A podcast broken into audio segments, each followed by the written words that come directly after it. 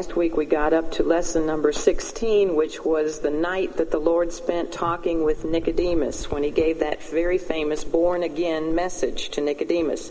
And then following the Lord's Passover visit in Jerusalem, Remember what he had done when he first got to Jerusalem? He went immediately to the temple and he cleansed it for the first time. He cleansed it again later on in his ministry, but that was the first time he went to Jerusalem. He cleansed the ten- temple, and then it was that night that he had his night talk with Nicodemus. Well, after his Passover visit in the city of Jerusalem, he traveled through Samaria, which remember was despised territory for the Jewish people. The Jews hated the Samaritans because they were what they considered a half breed. But he said he must needs pass through Samaria. And he stopped, remember, if you were here with us during that time of our study, he stopped at Jacob's well because he had a divine appointment, appointment which was made with a woman before she was even conceived he knew that he would meet her right outside of the village of Sychar, the Samaritan village of Sychar, at Jacob's well. And he conversed with this messed up woman. Her life had been a, a wreck because she had had five husbands and she was currently living with her sixth, and I thought it was very interesting that she finally met the seventh man in her life, and that seventh man was none other than the Lord Jesus Christ, and we know that seven is the number of perfection in the Bible. She finally met the perfect man, the Lord Jesus Christ, and during his beautiful conversation with this lost and hurting soul, the Lord Jesus revealed for the very first time, and we thought that this was very interesting, seeing as we're all women, to anybody the truth of his identity, it was to a woman, and it happened to be to this woman at the well. He told her that he was the Christ, and that was in John 4:26. And he invited her as he invites each one of us here this morning, no matter what our past, or even what our present circumstances might be. He doesn't care how messed up our lives might be, what a shambles we might have made of them. I mean, have any of you had six husbands? Don't raise your hand if you have. but he didn't care what her past was. He cared about her.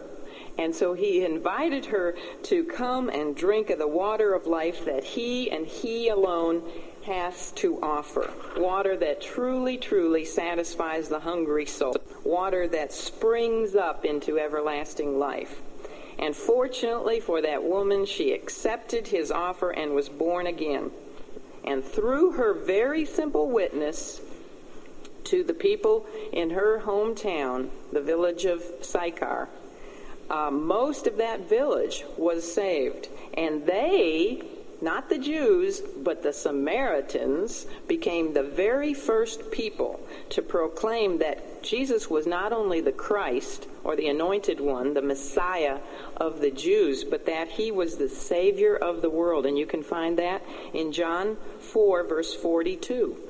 The Samaritans knew he was the Messiah and the Savior of the world, that he had come not just for the Jews, but the, he had come for the Samaritans and he had come for the Gentiles. He had come for the whole world to save everyone.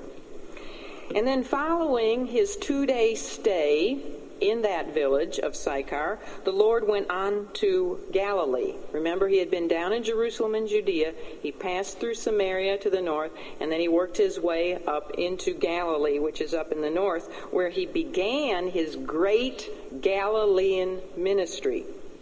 And that great Galilean ministry lasted approximately a year and a half. After being rejected by his own hometown people in Nazareth.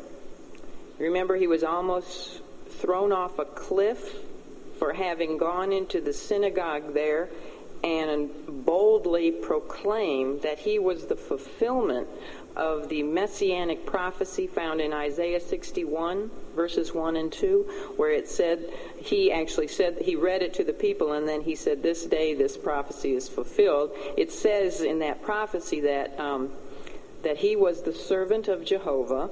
He was anointed by the Holy Spirit to preach the gospel to the poor, to heal the brokenhearted, to preach deliverance to the captive. And then it went on to say that he would restore sight to the blind, that he would set the bruised at liberty, and that he would proclaim the acceptable year of the Lord. Well, when he said this very day, this has been fulfilled in your sight, they said, Oh, no, this cannot be. We know you. You're Joseph and Mary's son. You, you, were raised here. We've watched you all your life. You're just one of us. And they thought that was blasphemy, so they went to push him off the cliff, but of course, he passed through the midst of them. Well, after his rejection in Nazareth, the Lord then made the city of Capernaum his headquarters for his great Galilean ministry. And by the way, that also fulfilled a prophecy found in Isaiah uh, chapter 9, verses 1 and 2, that he would make Capernaum his um, headquarters. And you can read that, uh, that at home. I won't get into what that is. But anyway, then in the next group of lessons, in our Life of Christ study, we covered a number of events of events which occurred during this great Galilean ministry, which was a time for the Lord of growing popularity because he was performing many, many miracles. And he was preaching with an unprecedented authority, which totally amazed the people. They had only heard rabbis preached to them before, and rabbis would always quote some former rabbi. They'd say, This rabbi taught this, and so they would repeat what someone else had said. But the Lord Jesus said, You have heard it said so and so, but I say unto you. And his authority was just coming from directly from him as if he was God, and of course we know he is God. So, anyway, let me just quickly give you a, an overview of all the various events which occurred during this time or this phase of the Lord's earthly ministry. And this is the first year and a half, basically, of his three and a half years of public ministry. He healed, first of all, a nobleman's son, and remember, he did that from a distance. That's why there's that line there to show you he was not right there by the little boy's bedside. He was at a distance of some 22 miles when he healed that boy, the nobleman's dying son.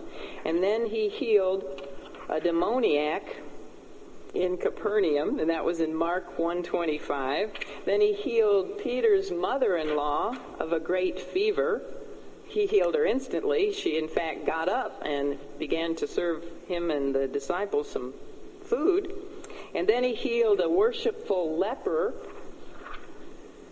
who was uh, then told to tell no man what he had done. But he did, didn't he? He was so excited about it, he went and told people anyway. That was in Matthew 8 4. And then he healed and even forgave the sin of a paralytic who had been lowered through the roof of, they think it was Peter's house, by four of his friends. And then he called a former tax collector by the name of Levi to be one of his disciples. And we know that Levi became who? See it up here? Right, Matthew. He then gave two parables the parable of the new cloth patch and the parable of the new wine pouch in order to defend his disciples for feasting instead of fasting. Remember, they were accused of um, living it up and feasting when John the Baptist's disciples were fasting, and so they were criticized for that, and the Lord gave those two parables. If you want to know more about those parables, you can go ahead and get the notes for that and the cassette tape back, whatever it was. We'll look it up for you because I don't remember what lesson it was. And then he went over to the pool of Bethesda where an invalid had been sitting there at the side of that pool for 38 years and had never been healed of his um, of his disease. And he did this on what day of the week? The Sabbath and defended his actions. Of course, the Pharisees were upset with the man because he was carrying his pallet. They weren't happy for him that after 38 long years of suffering, he was finally able to get up and walk and ca- even carry his pallet, but they jumped on his case because he was working. So you weren't allowed to carry anything not even a pen, on the Sabbath day. So they said, you know, you've broken the Sabbath, you're carrying your pallet. But the Lord, in order to defend his action of healing this man on the Sabbath day, then gave a great discourse on judgment and the resurrection power of God the Son. And then the Lord went on to do two more things on the Sabbath. He was going to really drive home his point about the fact that he is the Lord of the Sabbath. He uh, allowed his men to pluck grains of ear, uh, ears of grain on the Sabbath, you know, in order to have something to eat. And then he healed a man with a withered hand. And he also purposely did that on the Sabbath. In fact, he even did it in a synagogue to really get their attention. He wanted to teach the religious rulers about their foolish, unscriptural traditions that which they had accumulated and added to the law regarding the, the Sabbath. He wanted to teach them the truth about the Sabbath reverence and practice, and that God's laws regarding the Sabbath allowed for acts of necessity Remember, he gave the example of the fact that David ate the temple showbread when he was starving. And he went in and asked the uh, high priest if he had anything to eat. And the high priest gave him the showbread right out of the, the temple. And so the Lord was saying that, you know, acts of necessity are fine to do. It is okay for all of us to eat on Sunday. All right? God allows for that. And also for acts of worship. And he gave an example of, of pointing out to them, don't the priests even work on the Sabbath? Of course, Sabbath back in that day was Saturday. Before the resurrection, the Sabbath was Saturday. But the priests worked harder on the Sabbath, on Saturday, than they did on any other day of the week. And then the third thing that God the Father allows is for acts of mercy. And he gave an example there about um, uh, if one of the Pharisees' sheep would fall into a pit, that Pharisee would be the first one there, because that was his property and he cared about it, to have a, a, rope and pull that sheep out of the out of the pit. And I think later on he gave an example of an ox. That wouldn't you pull your own ox because an ox is even more expensive than a sheep? And of course they knew they would. If just because it was the Sabbath, they wouldn't allow it to lie there and let a wolf come along and eat it up.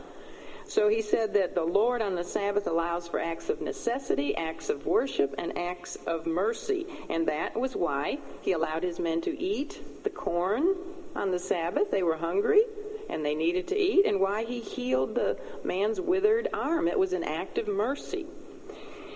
Well, the Pharisees, we found, responded to the Lord's wise teaching there, which they couldn't refute because again, he used their own scripture to do it. He, they responded in three ways. Number one, they were furious because he had publicly humiliated them in front of people, the multitudes, with his irrefutable arguments. We saw that in Luke 6, verse 11. Second, they wanted to kill him because he had rejected their traditions. And third, they entered into an alliance with the Herodians, and normally the Herodians were their enemies. But in this case, because they hated Jesus more than they hated the Herodians, they got into an alliance with the Herodians about how they might go about destroying this man, Jesus. So that was their great response to his very wise teaching. And then after a night of prayer, the Lord selected 12 men to become his apostles. And those 12 men were Peter and Andrew, his brother, James and John, and they were brothers, Philip and Bartholomew, and sometimes you will see his name listed as Nathaniel. They are one and the same. Matthew, who we said was a former tax collector named Levi, and then there was Thomas, and everybody knows him as Doubting Thomas uh, Didymus. He was a twin. His name in Greek means twin, so there was another one around somewhere that looked just like him. And then there was James, the son of Alphaeus, a different James from the brother of John. And there was Simon the Zealot. He had been a zealot before he came to the Lord. And a zealot was one of those who hated the Romans with a passion and they wanted to free Israel from Roman oppression. And they would actually sneak up on the Roman soldiers at night and slit their throats. Well, Simon was one of those before he was saved. And then there was Thaddeus. And who was the last one? Judas Iscariot, the betrayer. And that was where we ended year number one of our Life of Christ study was with the appointment of the 12 apostles. And then we spent our entire second year in our Life of Christ study studying the greatest sermon which has ever, ever been preached by the greatest preacher who has ever, ever preached. And that was the Sermon on the Mount preached by the Lord Jesus Christ, of course. And it's found in Matthew chapters 5, 6, and 7. I had no idea when we began that sermon that it would take us a whole year to go through it, just three chapters. But it did, and I don't regret one minute of it because I think it was the, the year I grew spiritually more than any other year of my life. And I think those of us that were in this study probably would agree. There was so much in that study. It really wouldn't hurt us one day to do it over again. And in that wonderful truth packed discourse, we learned about the true road to happiness. If you really want to be on that highway to happiness, if you really desire, and I can't imagine you don't want to be, if you really want to have happiness, joy in your life, you need to study the Beatitudes. That is the true road to happiness. Those are the divine paradoxes, we called them, of the Scripture. The Beatitudes. That's how the Sermon on the Mount starts. You know, blessed are the poor in spirit, for they shall inherit the kingdom of God. And it doesn't make sense to the world. It's exactly the opposite of what the world would tell us. The world would not tell us that blessed are the poor, it would say, oh no, blessed are the, the rich. Happy are the rich. But Jesus says, no, happy are the poor. And that is not speaking of your material wealth, but your attitude, your humility.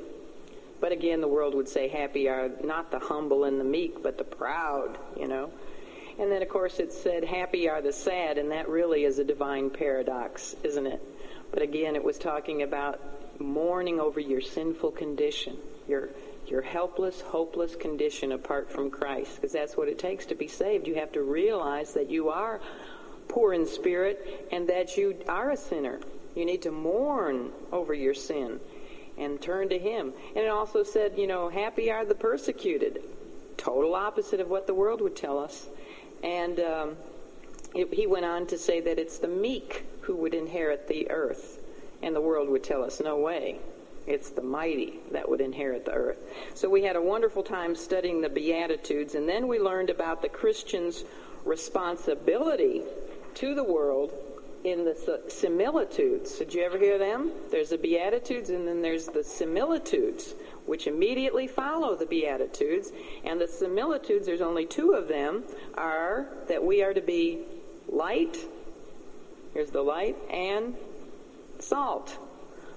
You know, we're to let our light so shine before men that they might see our good works and glorify our Father, which is in heaven. We're not to hide our light under a bushel. Totally gets rid of any type of uh, monastic type of lifestyle. Anyone who totally separates themselves as a Christian from the world is not doing what the Scripture says. And there are groups of people, Christians, who just totally remove themselves from the world and live, you know, just amongst themselves. And uh, think that they have to be totally separated. But God said, no, we should not hide our light under a bushel. We need to be letting our light shine before men. We need to be in the world, but not of the world. And then also, we're to be the salt of the world. We're to make men and women, lost men and women, thirsty so that they'll come and seek the, the water, the living water that truly satisfies. So we discussed the similitudes. And then we learned what Jesus had to say about the absolute reliability of the scriptures. That every single jot and tittle, that means every time you cross a T or dot an I, basically, in the Hebrew, every single jot and tittle will be fulfilled and that tells me that all Scripture is given by inspiration of God, and that we should consider every little word in the Bible as God's Word, and He put it there for a reason, and we are to find out what that reason is. It doesn't just contain truth, it is truth. And the Lord Himself is the one that said that. And then we learned about the Jews' wrong interpretations of the law um, in such subjects as murder. Talked about murder. You know, he said, you know, you've heard it said that thou shalt not murder. But I say unto you, even if you're angry at your brother, you've sinned. Or if you call your brother what? Raca, a fool, that you've sinned. And they'd never heard that before. You know, they thought they could pretty well handle not murdering somebody, but not to be angry at someone or to call somebody a fool, that's carrying it a little too far. But that's the kind of holiness the Lord is looking for. And he went on to talk about adultery. You know, you've heard it said that you should not commit adultery, but I say unto you, if you even look at a woman with lust in your heart, that you've already committed adultery in your heart. And he, we talked about divorce, and we have a mini album of two cassette tapes for anyone that might be interested in um, on divorce. Well, first of all, we taught what the Old Testament teaches about divorce, and then we went on to teach what the New Testament has to say about divorce. And so there's that tape cassette out, that, that little album out there if you're interested in that. And we talked about the importance of taking oaths or vows. We talked about retaliation. You know, vengeance is mine, saith the Lord. We are not to retaliate. And we also talked about love. And then we looked at what he had to say about hypocritical giving and fasting and tithing, which was what the Pharisees and the scribes were so good at doing. Everything was just external. And then after that, we went on to discuss the perfect prayer pattern, which was given to us in what is commonly referred to as the Lord's Prayer. You know, Our Father who art in heaven, hallowed be thy name. Everybody calls that the Lord's Prayer. But what did we say it really should be called? Exactly, the disciples' prayer. It's our prayer. This is not a prayer that Jesus prayed, the Lord's Prayer, because he would not say, um, Forgive me of my debts, would he? Because Jesus was sinless. This is the prayer that we should pray and not rote, you know, just sit down and think you've prayed your prayer for the day if you recite the Lord's Prayer. This is a pattern for our praying. And again, we have a little mini album on the Lord's Prayer if you want to get into that in more detail. And then as we continued, we discussed what we called the rules for the redeemed. Again, we have a, an album on that. I think it, it contains six different messages. We talked about the treasure rule, we talked about the worry rule. Do you remember that one? Oh boy, we had fun with that one. That worry is a sin. And we talked about the criticism rule. I'll let you let that soak in a minute. Can you imagine being in a worse predicament than that little goldfish? we talked about the criticism rule. And that's one, you know, worry and criticism. You know, maybe all of us aren't out there, I hope we're not, committing murder and adultery and getting divorced and all these type things. But boy, when it comes down to worrying and criticizing, that hits home with a lot of us, doesn't it? We have to watch that old tongue. And we talked about the prayer rule. And we talked about the golden rule doing unto others what we would have them do unto us. And that was under the um, head title of the Rules for the Redeemed. We're still in the Sermon on the Mount. So you see, he covered a lot in there. Then, after laying down his principles and his precepts for godly, righteous living, and by the way, the whole theme for the Sermon on the Mount is righteousness. After doing that, the Lord Jesus, in concluding his most famous sermon, then presented his listeners with the choice of entering into his kingdom or not entering into his kingdom. He had instructed the people on righteous character, first of all, then on right, their righteous responsibility to the world as light and salt, then on righteous inner and outer morality, and even on righteous motives regarding our religious practices, and even righteous attitudes toward material things. And finally, then, in a series of comparisons, he invited, as he still invites today, he invited the people to choose between two diverse interpretations of what is demanded for acceptance into heaven. And those two interpretations are either Christ's interpretation or man's interpretation, which was exemplified, man's interpretation was exemplified by the work system which had been um, established by the Jewish religious system at that time, the Jewish religious leaders. You see, there are really only two systems of religion in all of the world. There is the system of works or human achievement, or there is the system of grace, which is divine accomplishment. There's either human achievement or divine accomplishment. These are the two interpretations and the only two we have about how we can get to heaven. Either man can work his way there or it is totally a divine accomplishment. there is either the system which operates in the flesh, you know, by what the hand basically can do. What can I do to earn my way with my hands? Or there is a system which operates in faith based upon what the heart does. In other words, there is either God's way or there is man's way. And God's way is through Jesus Christ, his Son, and him alone. Man's way is much broader, isn't it? God's way is very narrow. Man's way is very broad, and it includes thousands of religious systems, forms, gods, cults, philosophies, ideas, all kinds of isms. But each and every one of them is built upon human accomplishment. So all of this boils down to a choice. The Lord Jesus gave an invitation at the end of the Sermon on the Mount to choose his way by inviting us, he invited us to enter in at the straight gate, which he said, even though it's far more narrow, is the only gate and the only way which leads to eternal life. Whereas the, the wide gate and the broad way leadeth, he told us, unto destruction. So you see, truth is narrow, isn't it? I mean, that's why if you're a Christian, people will accuse you of being very narrow minded. But if you think about it, truth is very narrow. There's only one answer for the equation 2 plus 2, and what is it? 4. Well, somebody might say, well, you're very narrow minded. Why couldn't it be three and a half? Or even four and a half? Well, because it isn't. There's only one answer, and the answer is 4. Truth is narrow. Everyone who's ever been a teacher knows that when you grade that paper.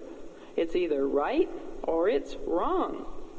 Jesus said, I am the way, not a way. He said, I am the way, the truth, and the life. No man cometh to the Father but by me. I was in a Sunday school class one time in another church at another time in my life, and I remember the, the Sunday school teacher the Sunday school teacher, who was an elder in the church, said to the whole class, he, he said, I believe that Jesus Christ is just one way that he's the way for the Western world, and who are we to say that Buddha or Muhammad or, or someone else isn't the way for the Eastern world? And my husband and I were horrified, and we said, Well, what about the scripture that says, No man cometh to the Father but by me? You know, it didn't matter what the Word of God said, it was what he thought it should be, the way he thought it should be. But that's what, you know, is in some of our churches. It's out there. People who believe that. They just think that God wouldn't be so narrow-minded. But he's only he's given us, I mean, he died for us. He's given us this way. He's given us this way of escape. It's our problem if we refuse it because we think we're smarter than him.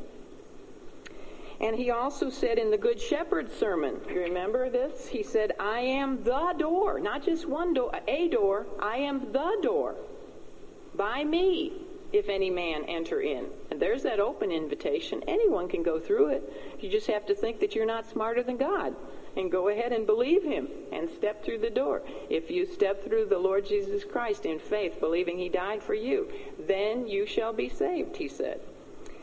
And Acts 4:12 similarly says that there is salvation in no other man because there is no other name under heaven. And that includes every name that has ever been or ever will be. There is no other name under heaven given among men whereby we must be saved other than the name of the Lord Jesus Christ.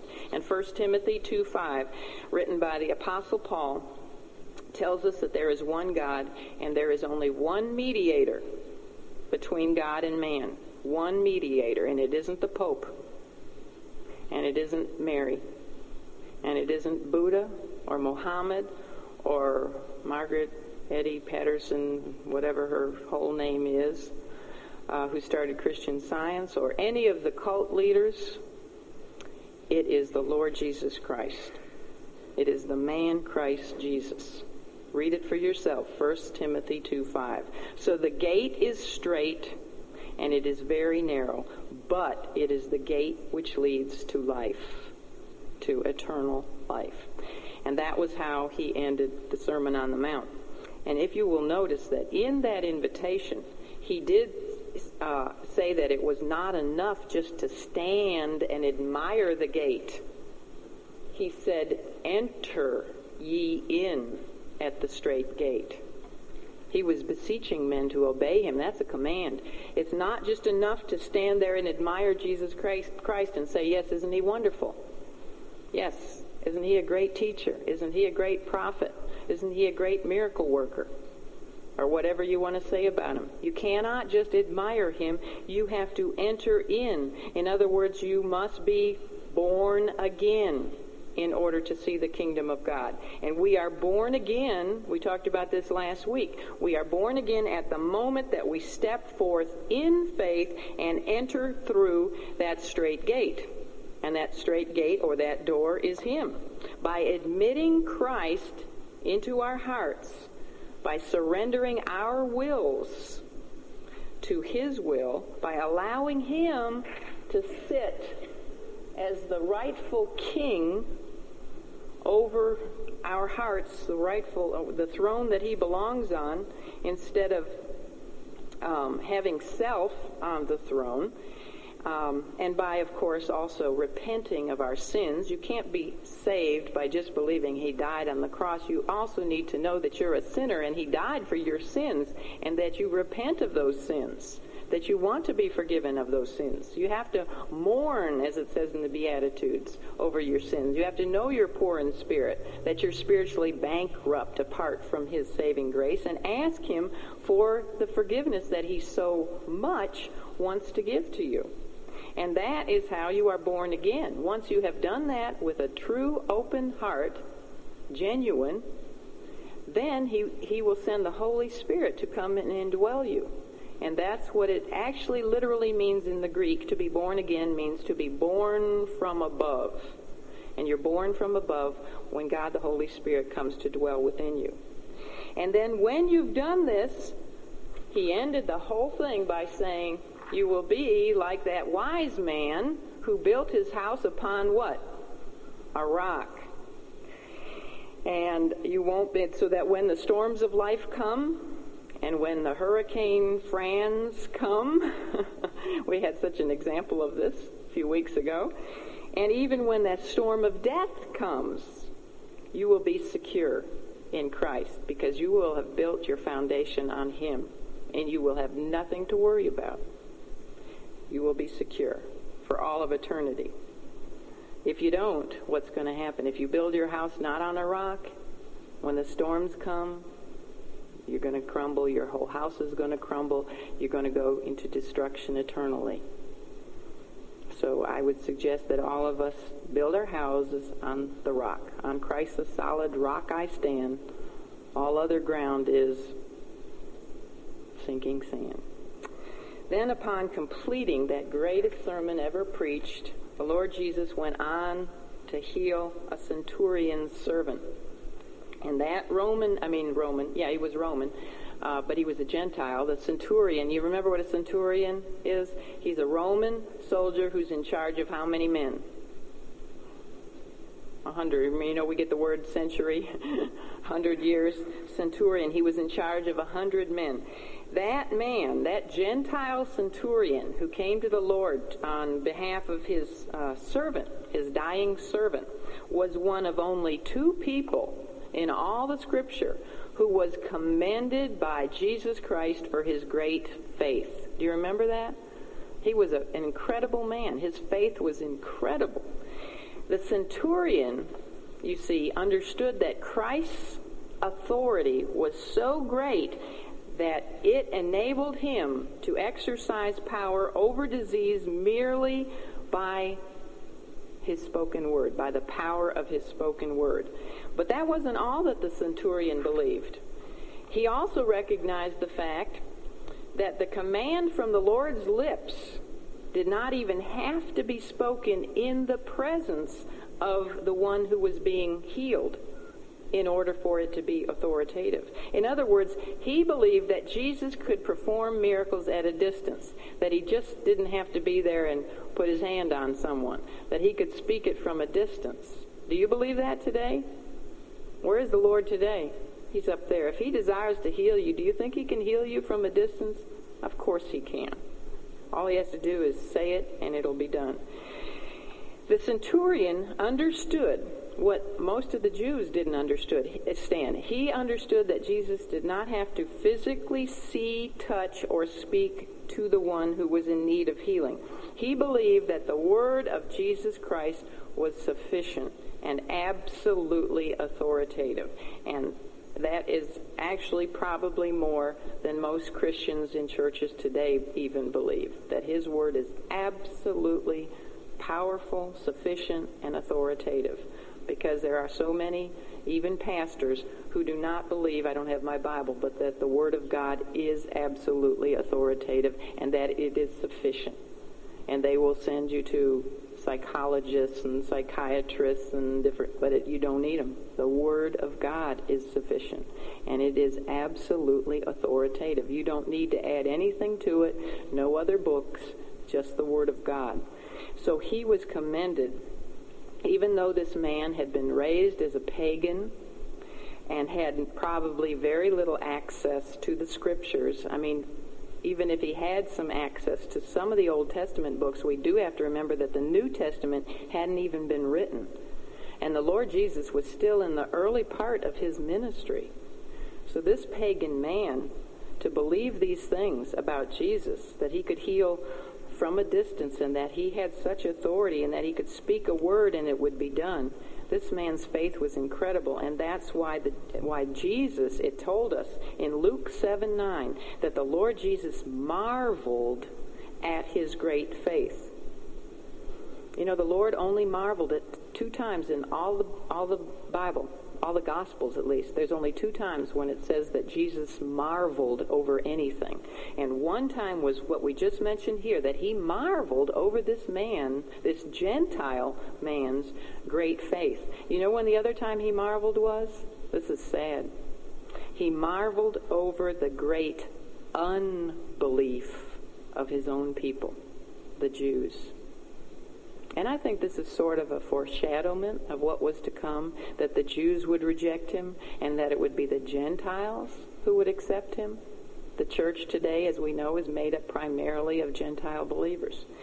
Anyway, the only other individual to ever be commended by Christ for their great faith was also a Gentile. Isn't that interesting? He commended two people for great faith. One was a Gentile man, the centurion. The other was a Gentile woman, the Syrophoenician woman, who persistently besought the Lord Jesus Christ on behalf of her demonically possessed daughter. And remember how the Lord was, it seemed like he was being so rude to her but he, he wasn't. He was really testing her faith, and she passed with flying colors.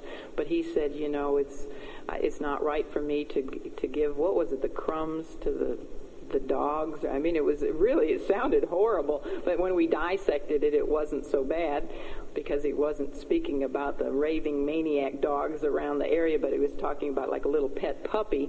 But anyway, she passed the test because she really did. Her faith was tremendous, and she knew that Jesus could heal her daughter, and he did, and he commended her for her great faith. So I think that's interesting. That Gentiles so early in his ministry were the ones who had the faith. And for the most part, the Jews did not. Then, after immediately healing, uh, following the healing of the centurion's servant, he spoke the prophecy of Matthew 8, verses 10 to 12. And it's no wonder that he spoke this after what had just happened. He said, Verily I say unto you, I have not found so great faith. He was speaking here about the centurion. No, not in Israel. And I say unto you that many shall come from the east and west. And there he was speaking about from the east and the west of Israel. So he's speaking about Gentiles. He's telling the Jews, many will come from Gentile nations and shall sit down with Abraham and Isaac and Jacob in the kingdom of heaven. Oh, I mean, that horrified the Jews. How could this be? They thought of the Gentiles as dogs. They were terrible barbarians to them. To think that they would sit down in the kingdom of heaven with Abraham and eat, you know, with Abraham, that was horrible. But he went on to say something even worse.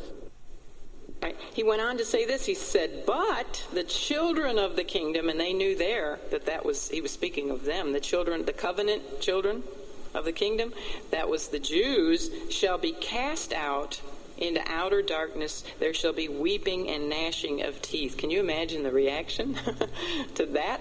little speech that he gave. What he was doing there was prophetically predicting the gathering of the Gentiles into his kingdom by the preaching of the gospel, which would then, of course, as we know, culminate in the sitting down of the Gentiles at the Lord, the Lamb's, um, what is it called, the uh, the wedding supper, the supper of the Lamb. That we will one day sit it down at that great banquet table and um, have our wedding supper with the Lord, and that's what he's predicting there.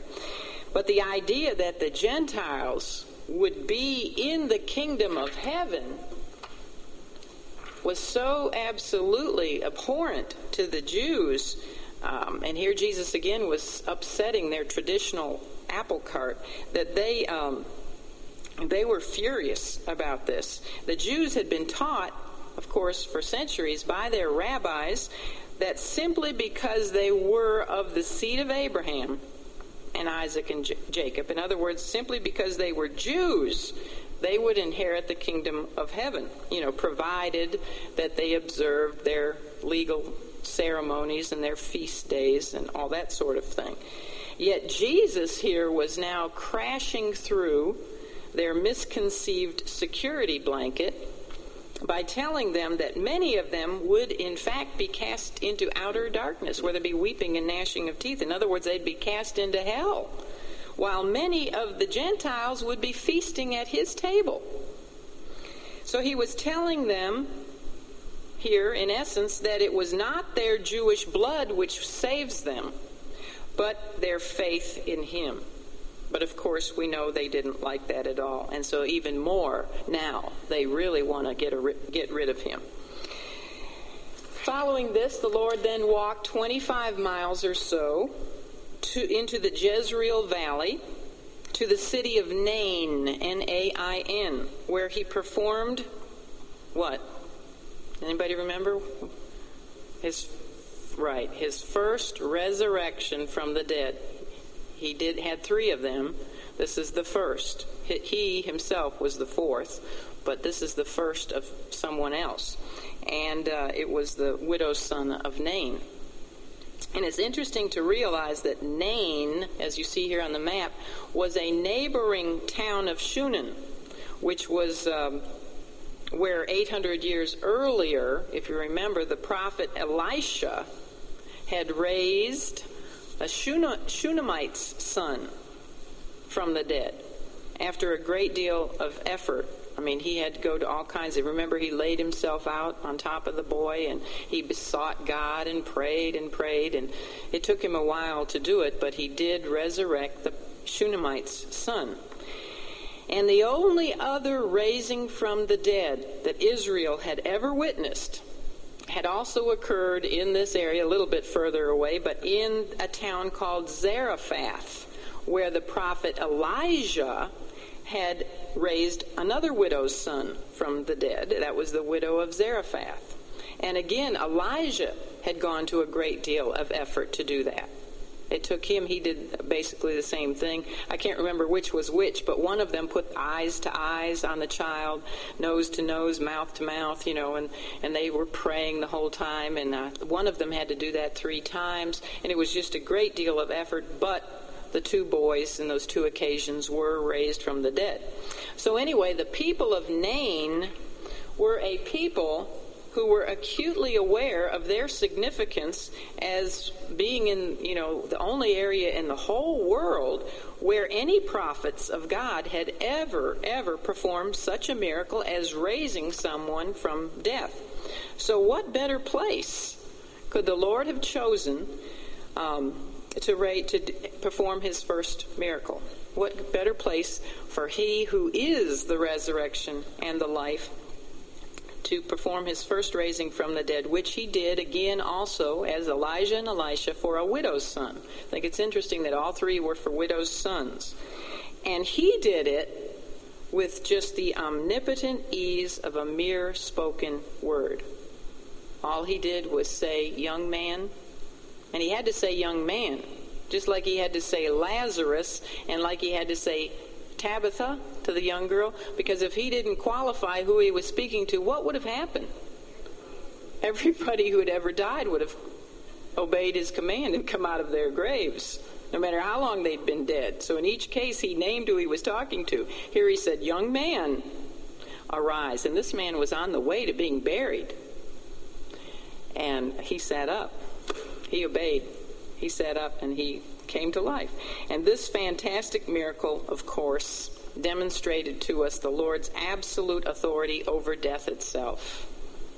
Even over death. I mean, he'd already showed he had authority over demons and disease and every kind of problem that mankind has ever had, and now he was showing he even had authority over death.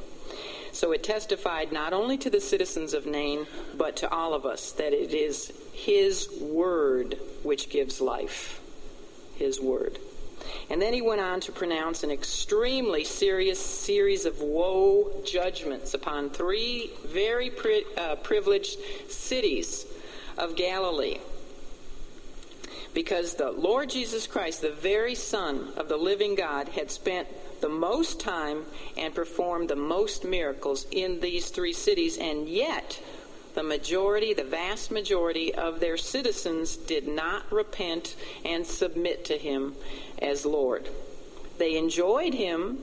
He was a very special visitor, and they loved to see him walking in their town because they loved to bring their sick friends to him for healing, or if they themselves were sick.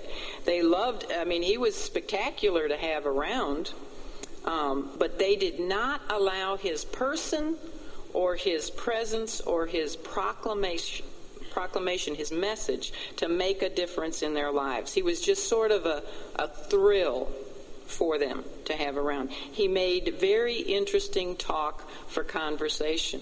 You know, if you had someone over for dinner, let's talk about this Jesus of Nazareth. Great table conversation. They liked him, but that was all. So they committed what we could call the sin of what? the sin of indifference. And there are many, many people like this. They are not openly hostile to the Lord Jesus Christ, but they certainly don't allow him to influence their lives, do they? And they don't submit their wills to his will.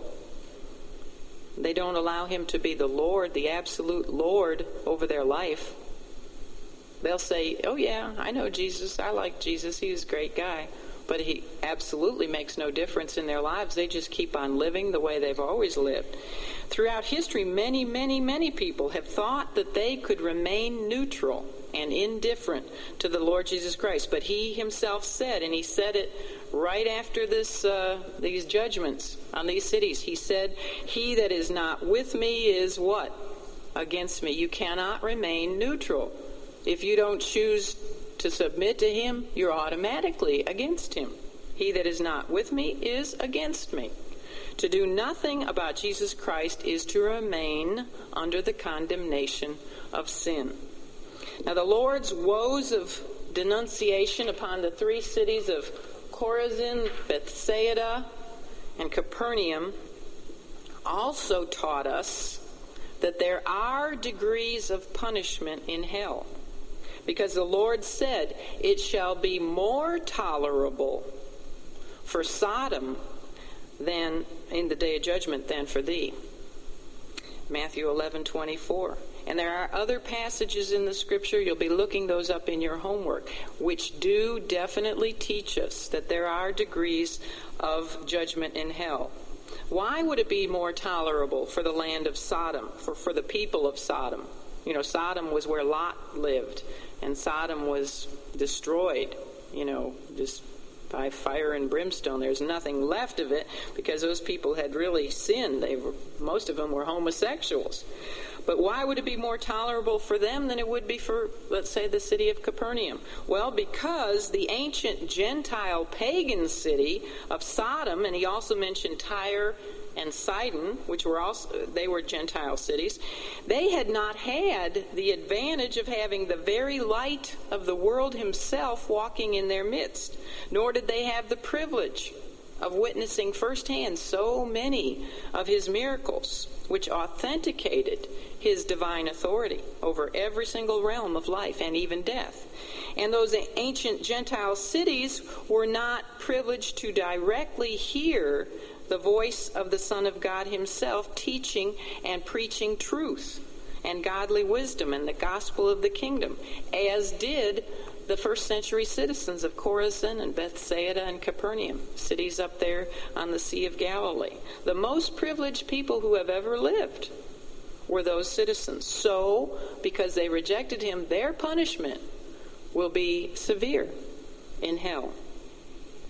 Now, hopefully, after the resurrection, some of those citizens did get saved, you know. But the ones that didn't, their punishment will be greater than even the citizens of Sodom. So, the important biblical principle that we learned from the Lord's uh, denouncement upon those three cities is that to whom much is given, what? Much is expected in response. And if the response happens to be negative or even neutral, indifferent, then the punishment is going to be greater. Degrees of punishment are determined in proportion to the degree of rejected opportunity and privilege for the light of the truth of the gospel. And that principle, I do believe, puts everyone everyone who has been privileged to be born in the United States of America, I think that puts us in grave danger if we reject and or even remain neutral, indifferent to Christ.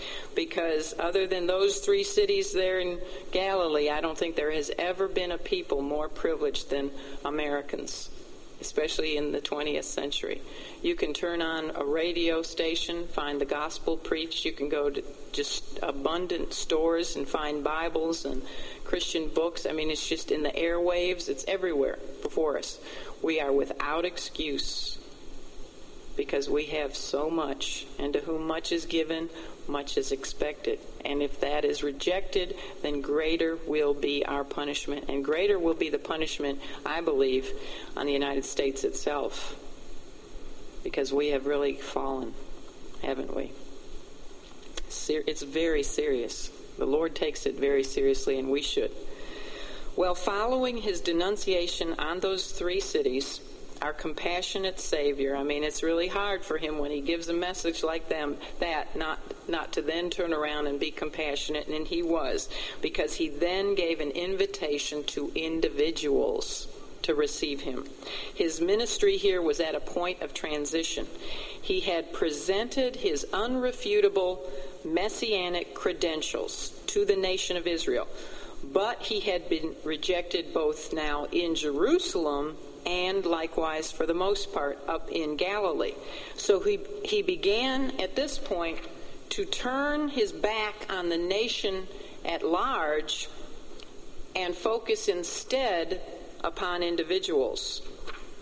To those few people who were sensitive to the drawing work of the Holy Spirit of God and to the heavy burdens of their own sins, Jesus invited them to come unto him for rest because he promised them that his yoke is what? Easy and his burden is light. That's a very wonderful invitation that he gives in Matthew 11, verses 28 to 30. And at that time, we had everybody memorize that because it is a beautiful, beautiful passage. He was no longer giving an announcement to a nation about a kingdom, but he was giving an invitation to individuals about personal rest. And here he was referring to spiritual rest. The Lord Jesus invites us to have a rest from our human efforts to earn salvation. He offers us a rest from the yoke of religion. And he offers us a rest from the worries and the burdens of this old world. And the rest that he gives comes from knowing that our eternal destiny is secure in the omnipotent hands of the triune God God the Father, God the Son, and God the Holy Spirit. It is a rest from the search for the answers to life. And it's if that's the kind of rest that someone here maybe has been looking for, if you're looking for the answer to life, why you're here, where you're going. If that's the kind of rest you want, then all you have to do is simply accept his invitation to come unto him. And then what does he say after that? After you've come unto him? He says, Learn of me. And that's exactly what we're doing here in this study. We're trying to learn of him, learn of his life, every detail of his life. Now, there was one heavily laden woman who apparently took the Lord's invitation to come unto him to find rest. She took that invitation seriously. And when she did, she found that she was indeed unshackled from her deep guilt over having lived such a carnal and sinful lifestyle, which had basically crushed out, by that point in her life, crushed out all happiness that she had ever had. Because she had not only known the rejection of her family, I'm sure, but also the rejection of herself. When you sin, who's the one you really hate the most? It's yourself. She hated and despaired of life itself I'm sure. But she knew of no way out. She had been in bondage to her human carnality for probably years. But now, after hearing the Lord Jesus Christ's invitation to come in him, to him in faith, she felt like a new creature. And her only consuming desire was now to be near this one who had set her free from her bondage to sin and from that awful burden that she was carrying around, from her guilt. She had been a promiscuous woman. She wanted to give him all she had now, and so she, and she wanted to be yoked to him, as he had said in that invitation, "Take my yoke upon you." She wanted to be yoked to him. She wanted to pour out upon him whatever she had, and to cast it in total, cast herself in total to sur- surrender to him. So, knowing that he was that night supping with Simon the Pharisee, she put aside all pride and entered into the forbidden courtyard of this self righteous Pharisee. She had, you see, in order to do that, she had died to self. She had died to self, and her heart was overflowing with gratitude, so she braved the scornful and the icy glares of all the other men seated around that table that day because she only saw Jesus. Her eyes were focused on him, and her cup of joy was running over, we can be sure, as she then saw that deep, deep look of love which he returned to her. And when that happened, I'm sure that she just began to unashamedly weep and cry, and she fell down at his feet. She undid her hair, which was something women weren't to, to do, but again, it showed us that she had died to self, and she didn't care what the others thought. She, her, her tears fell on his feet. She used her hair to dry them, and then her her love was overflowing so much she just couldn't help it, but she just began to kiss the precious feet of the one who loved her when no one else did. And it no matter it no longer mattered to her what anybody else thought because she knew that Jesus loved her. And that's true for us. It doesn't matter, as I said before, it doesn't matter where you've been. It doesn't matter where you're coming from. It doesn't matter how much you've sinned or how much you've messed up your life. And it doesn't matter what other people think. Believe it or not, I know we're all so tuned into what does so and so think. I wonder how they how they think about me, you know. Who cares? As long as the Lord Jesus Christ loves you, that's all that matters. That's all that matters. So just pour yourself out as this precious woman did. Just pour yourself out on him. Now, Simon, of course, immediately thought to himself, now he didn't say this out loud, but he thought to himself that there could be no way that his guest could be the true Messiah.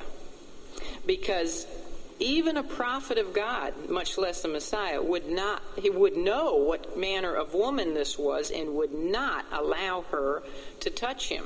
So he was thinking, this cannot be the Messiah as he's claiming, because he would never allow such a sinful woman into his presence, nor would he allow her to kiss and touch his feet.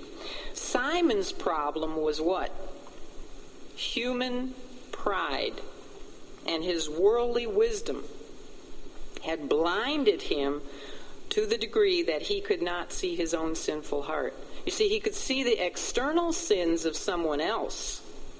You know, a lot of self righteous people are very good at pointing out the external sins in others, but what he couldn't see was the internal sins of himself. He couldn't see his own sins of the Spirit.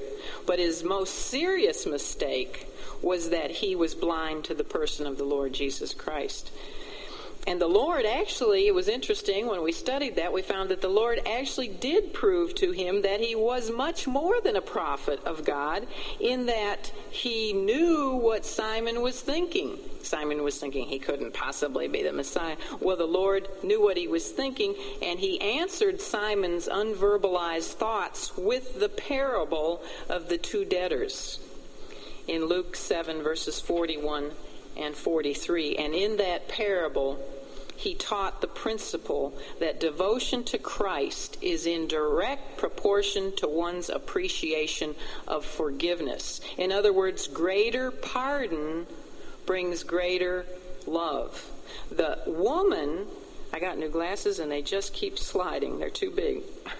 The woman had lavished great love on the Lord because she had realized, you see, the depth of her debt to him and the greatness of her pardon.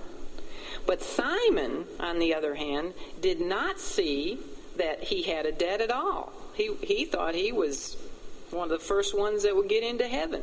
And therefore, he showed no love for Christ. Remember when Christ came into his house? The Lord mentioned this. He said, You didn't greet me with a, even a kiss. She's kissing my feet. You didn't even kiss my cheek, which was the common courtesy in that day, nor did you have a servant come and wash my feet, which was also the common courtesy if you were having a guest for dinner. He said, You didn't even do that. Simon did not see that Christ was the creditor who could freely pardon his debt because Simon's pride inhibited him from seeing his own spiritual bankruptcy. So you see, we must see ourselves as debtors with a deficit which is so large that there is no way that we can ever pay it. No matter how many works we perform or how much worldly wisdom we gain, there's no way we can ever pay back. So we must realize that Jesus and Jesus alone can freely pardon our debt. And that's what that parable of the two debtors was all about. Well, shortly after this incident, the religious rulers of Israel spoke their official decision. There was a delegation of Jews that had come out of Jerusalem, and they had brought forth a dumb and blind. Um, demoni- demonically possessed man. I mean, they found the worst case they could, other than someone who was dead. They, this guy was not only dumb and deaf, he was blind, and he was demonically possessed. He was a real mess. They brought him to Jesus, and of course, the Lord healed him. And when the Lord did that, what did this delegation of official Jewish religious leaders say to him? They said, This fellow doth not cast out devils, but by Beelzebub, another word for Satan, the Lord of the filth, or the Lord of the Flies, the Prince of the Devils. So instead of accepting the kingdom of God which he offered, they denounced him as a representative of the kingdom of darkness. And that was their official decision on behalf of Israel. And then, by way of two parables, the parable of the divided kingdom and the parable of subduing the strong man, the Lord Jesus Christ proved not only that their accusation against him was illogical, very illogical, Satan would not divide against himself, but that they were very prejudiced willfully prejudiced against him, and that they, of course, were spiritually blind. And then, in a very serious passage, and I'll end with this, he went on to then um, talk about the unpardonable sin, which is blasphemy against the Holy Spirit. Now, many people have wondered why blasphemy against the Holy Spirit is pardonable when blasphemy against God the Father can be forgiven and blasphemy against the Lord Jesus Christ can be forgiven. You know, they say, well, aren't all members of the Trinity equal? And the answer, of course, is what? Yes, of course they're equal. So why is blasphemy against God and blasphemy against Christ forgivable, but blasphemy against the Holy Spirit is not forgivable? Well, it's very simply this is the reason.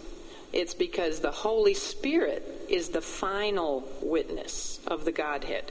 You see, when the leaders of Israel rejected the witness of John the Baptist, as to the person of Jesus Christ. They were rejecting the witness of God the Father because John was a prophet of God. When he said, Behold the Lamb of God, he was telling the nation who Jesus was. When they rejected him and his message, they were rejecting the witness of God. Also, when they rejected all the Old Testament scriptures, which pointed to Christ as the Messiah. They were rejecting the witness of God the Father who wrote the Old Testament.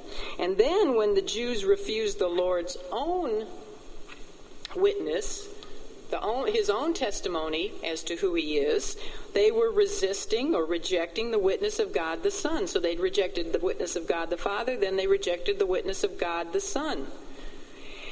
The only witness remaining was the Holy Spirit, right? God the Holy Spirit. And he, the Holy Spirit, testified of Christ's person by way of the supernatural works. And, you know, the miracles which Jesus performed in his power, in the Holy Spirit's power. So when the religious rulers here, at this point, pronounced that Jesus performed his exorcisms of demons by the power of Satan, they were rejecting, they were resisting the final witness of the Godhead, the witness of the Holy Spirit. So you see, there were no more witnesses to be given. That was it. So the nation of Israel, represented by her religious rulers, had committed the unpardonable sin. However, this did not mean that salvation was not available to individuals at that time. It, it was, and it always is. And the only way today that a person can commit the unpardonable sin is by a continual, lifelong rejection of the forgiveness which God freely offers through the shed blood and the death of his Son. The unpardonable sin today is committed when an individual continually, up through the day of his or her death, up to that last breathing moment, resists the powerful work, powerful work of the Holy Spirit in his attempt to draw that one to Christ. In other words, the unpardonable sin is refusing to ask for pardon for sin up to the point of your death. And that is the only way that someone can commit it today. Now, next week we'll pick up from there and we'll go on. We didn't quite make it through lesson 60. We maybe made it through about 55 or something like that, but we'll just pick up and go from here. Let's pray. Father, we love you. We thank you once again for this opportunity that you have given us to come here for the sole purpose of looking at your life so that we might love you more and grow closer to you and then become more like you. And I pray that we would this week, that Lord, we would let our light so shine before others that they might see you in us and that they might be drawn to you, that your Holy Spirit would do the drawing work through our lives, our testimonies, our witness. And I pray, Lord, that as you did with um, with the woman at the well, that you would give us those divine appointments where we might have opportunities this week to speak to others about the living water that only Jesus Christ can provide.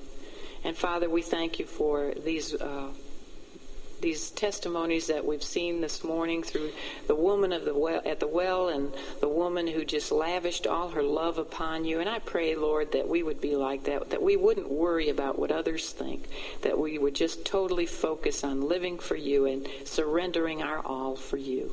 And Father, we'll be mindful to give you all the glory. And we do pray that should someone here not know you yet, that today they would accept that invitation to come unto you and to take their your yoke upon them and to to just realize, Lord, that your burden is light, and that your way is easy, and that it's the only way, the strait gate is the only way that leads to life eternal. And Lord, if they want to do that, I pray they would either come to me or to their discussion group leader, and that we might show them through the Word of God how they might truly be born again and enter that strait gate. We love you, Lord. Now we pray that you would bless us through Mary, for we pray in your name. Amen.